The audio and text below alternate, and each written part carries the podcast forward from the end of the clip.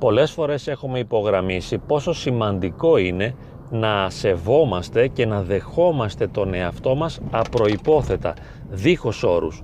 Να δείχνουμε δηλαδή μια απεριόριστη άνεφορον κατανόηση σε αυτό που σκεπτόμαστε, αισθανόμαστε ή κάνουμε. Αυτό θα μπορούσαμε να πούμε ότι είναι μια θεμελιώδης αρχή της ψυχοθεραπείας. Είναι πολύ βασικό να μπορώ να δέχομαι και να σέβομαι αυτό που σκέφτομαι, αυτό που αισθάνομαι και αυτό που κάνω. Και βέβαια κατά συνέπεια να μην στείνω ποτέ στον εαυτό μου στον τοίχο ανακρίνοντάς τον ή ενοχοποιώντας τον επειδή δεν μπόρεσε ή δεν μπορεί να είναι αυτό που θα έπρεπε να είναι. Διότι ως άνθρωποι, ειδικά όταν έχουμε αυστηρούς κώδικες ηθικής ή είμαστε τελειομανείς και έχουμε υπερβολικές απαιτήσεις από τον εαυτό μας, είναι απόλυτα φυσιολογικό να είμαστε δυσαρεστημένοι με αυτό που κατορθώνουμε σε κάθε φάση της ζωής μας.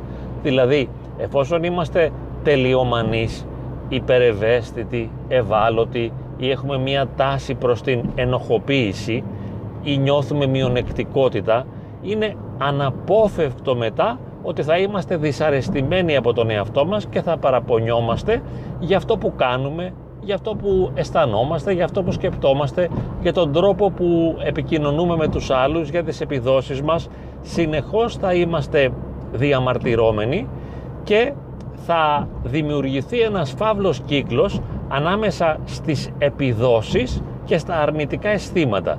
Δηλαδή, νιώθω άσχημα, πέφτει η επίδοσή μου και όσο πέφτει η επίδοσή μου νιώθω όλο και περισσότερο άσχημα. Θα χρειαστεί να σπάσουμε αυτό το φαύλο κύκλο και να αρχίσουμε να αποδεχόμαστε τον εαυτό μας απροϋπόθετα δείχνοντας κατανόηση στα λάθη, στις ανεπιθύμητες συμπεριφορές ανεφόρων.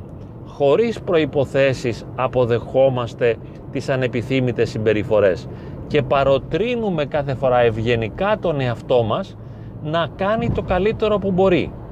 Δεν καταργούμε τους κανόνες, τους κώδικες, τους στόχους, τα όνειρα, δεν χαμηλώνουμε τον πύχη των επιδόσεων. Ξέρω τι θέλω, ξέρω πώς θα ήθελα να λειτουργώ, γνωρίζω τι θα ήταν το καλύτερο για μένα, αλλά είμαι κάθε στιγμή έτοιμος να αποδέχομαι το γεγονός ότι είμαι μακριά από τους στόχους και ότι δεν μπορώ να κατορθώνω αυτό που θα ήθελα. Δεν μπορώ να είμαι αυτό που θα ήθελα. Δεν μπορώ να επικοινωνώ όπως θα ήθελα, να δραστηριοποιούμε όπως θα ήθελα. Συνεχώς δηλαδή νιώθω αυτό το αίσθημα της μειονεκτικότητας το οποίο προσπαθώ να το καταργήσω μέσα από την αυτοαποδοχή, τον αυτοσεβασμό και την αυτοαγάπη. Και το λέμε και πάλι, τα αισθήματα της μειονεκτικότητας και της ενοχής τα πολεμώ και τα καταργώ με το να αγκαλιάζω, να συγχωρώ και να αποδέχομαι πλήρως και ανεφόρον τον εαυτό μου. Αυτός είναι ο πιο σημαντικός μηχανισμός της ψυχοθεραπευτικής πορείας και αυτό θα μας βοηθήσει πάρα πολύ και στην αυτογνωσία. Διότι εάν δεν ενοχοποιώ τον εαυτό μου, δεν τον κατηγορώ και δεν τον κρίνω, αλλά τον σέβομαι και τον δέχομαι, έχω τα περιθώρια να προχωρήσω στην αυτογνωσία. Μπορώ να δω τις αδυναμίες μου, να αναγνωρίσω τα δύσκολα χαρακτηριστικά της προσωπικότητάς μου, να αναγνωρίσω τις ανεπιθύμητες συμπεριφορές, διότι δεν θα με κατηγορήσω, δεν θα με μειώσω, αλλά θα με σεβαστώ και θα πω σε αυτή τη συγκεκριμένη φάση της ζωής μου, κάτω από αυτές τις συγκεκριμένες προϋποθέσεις, στις συγκεκριμένες συνθήκες, μπόρεσα να κάνω αυτό και αυτό και αυτό. Αυτό μόνο μπόρεσα να κάνω. Αυτό που ίσως είναι λανθασμένο. Αυτό που ίσως είναι καταστρεπτικό για μένα. Αυτό που δεν με βοηθά καθόλου.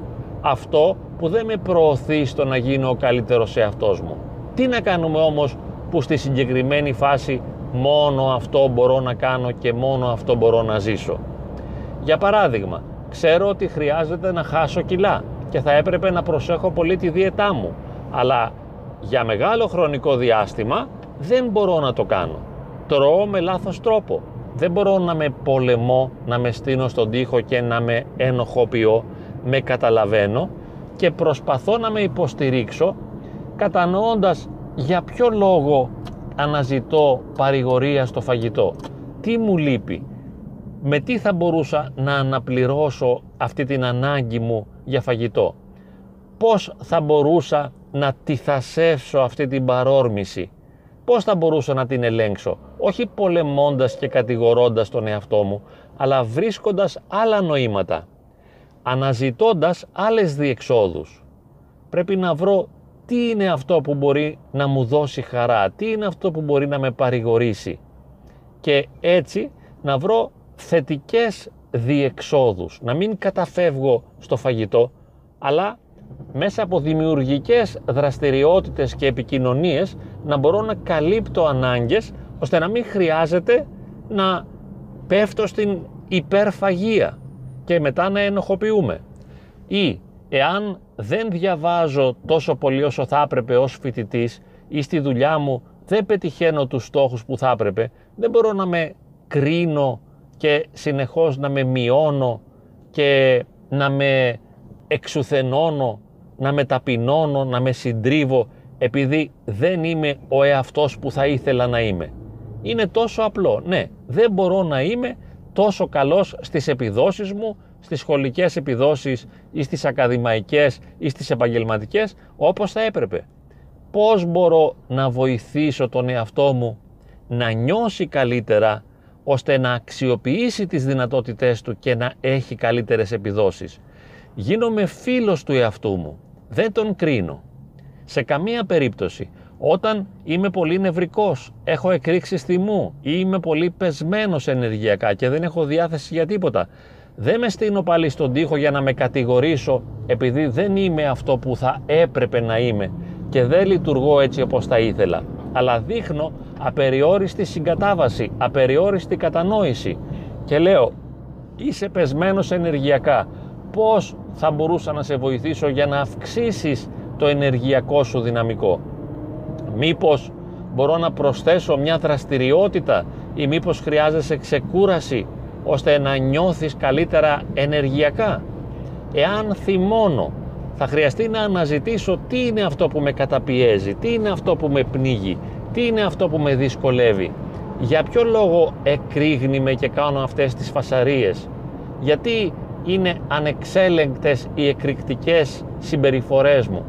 Πρέπει να μπορέσω να βοηθήσω τον εαυτό μου, να τον εστηρίξω, να τον καταλάβω, ώστε σιγά σιγά να μειωθούν αυτές οι ανεπιθύμητες εκρηκτικές συμπεριφορές και οτιδήποτε άλλο και αν κάνω που είναι λάθος πάλι θα χρειαστεί να βοηθήσω τον εαυτό μου και να τον στηρίξω χωρίς όμως να ξεχνώ ποτέ το στόχο. Όταν λέω ότι με στηρίζω και με καταλαβαίνω και με αγαπώ απροϋπόθετα δεν σημαίνει ότι λέω δεν βαριέσαι αδελφέ μείνε εκεί που είσαι και μη βελτιώνεσαι ποτέ. Έχω πάντοτε υπόψη μου την διάθεσή μου για βελτίωση. Απλά με καταλαβαίνω απροϋπόθετα για να μπορέσω να με βοηθήσω.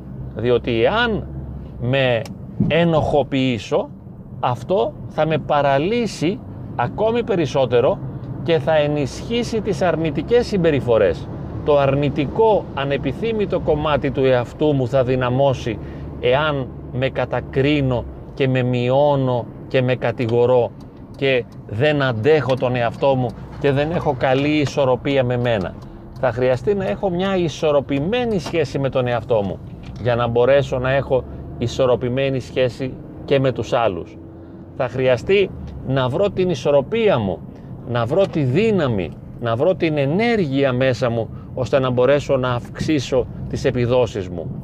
Και βέβαια θα χρειαστεί να γίνω χαρούμενος άνθρωπος, να νιώθω καλά για να μπορώ να επικοινωνώ με τρόπους δημιουργικούς με τους άλλους, με τα αγαπημένα μου πρόσωπα, με τους ανθρώπους οι οποίοι με περιβάλλουν.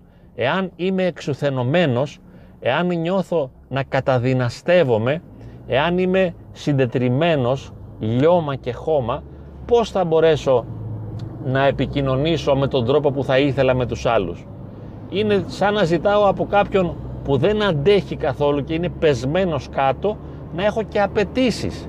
Έχει λυγίσει δηλαδή από την κούραση και από την κόποση και εγώ πάω και τον κατακρίνω και απαιτώ να αυξήσει τις επιδόσεις του. Μα είναι συντετριμένος ο άλλος, είναι λιωμένος. Θα χρειαστεί βοήθεια και στήριξη.